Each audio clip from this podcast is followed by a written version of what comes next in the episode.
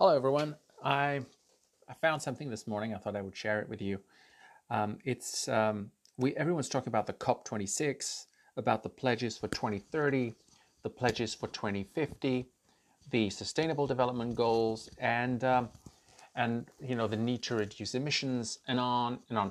So, just to give you a quick update on what the what like if we took an immediate Polaroid, an instant picture, a shot, a picture shot right now of what things are looking like.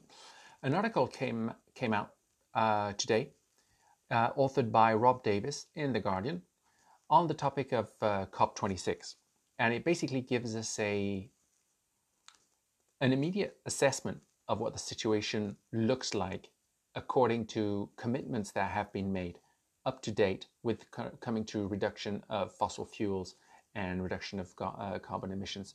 So here is the article. Bear with me. Um, it may sound a little more technical than usual. I'll try not to lift and uh, try to keep it as entertaining as possible, as, as much as the topic allows it to be. Here we have it. Carbon emissions will drop just 40% by 2050 with countries' current pledges.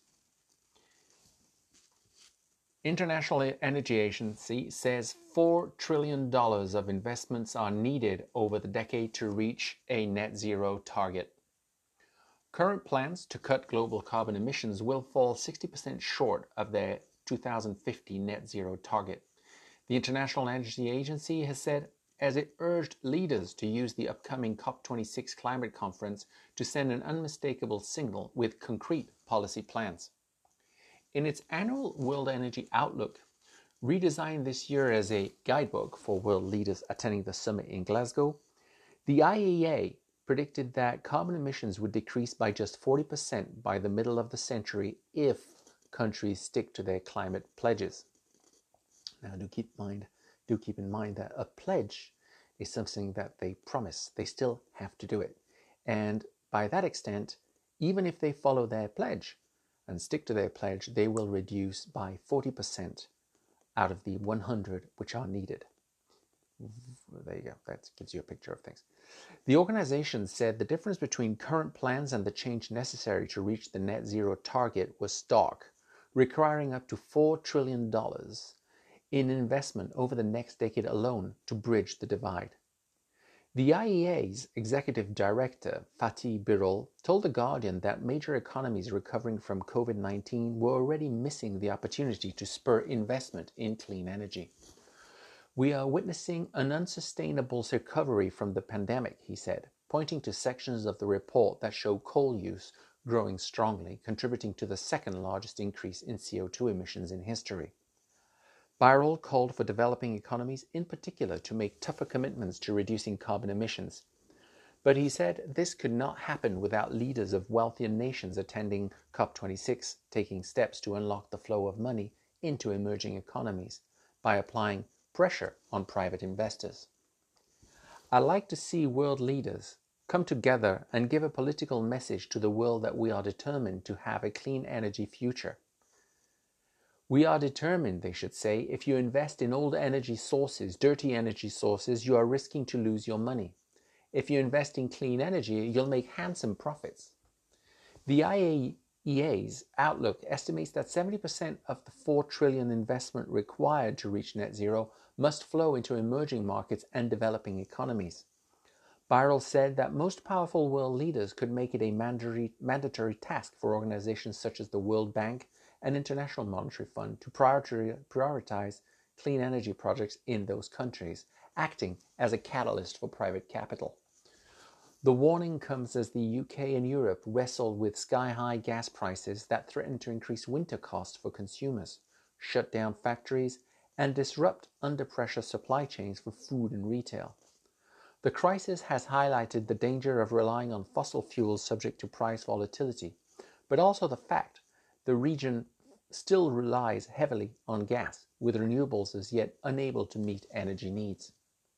The IEA said the price crunch had given advance warning of the risk of moving too slowly towards renewables.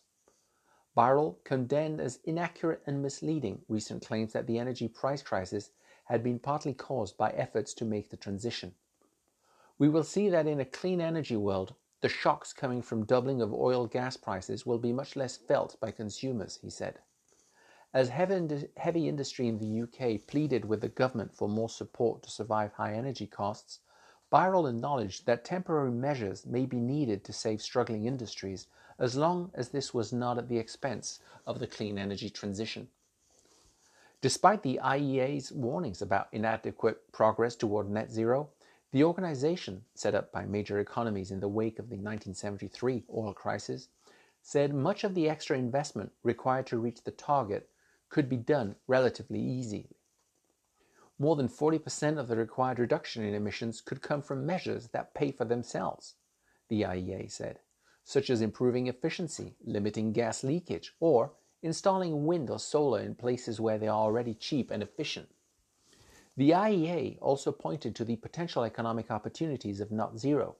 It said existing pledges to reduce emissions would create 13 million jobs, but that stepping up the measures to meet the target would double that figure. The required investment would create a market for wind turbines, solar panels, lithium ion batteries, electrolyzers, and fuel cells of well over $1 trillion a year, comparable with the current oil market, it said. And there we have it. So I'll sum it up. Basically, the current pledges do not meet the required and necessary goals for the planet, according to the very uh, COP26. Furthermore, the amount of money needed, however big it is, is actually necessary as if we want to make a transition, that's an imperative. Not to mention, the last point of this article is that it creates a market for more companies. Basically, it helps advance a transition, accelerated for the new economy. Thank you very much for listening. You will find this article in The Guardian and um, looking forward to our next recording. Till the next time, thank you very much for listening.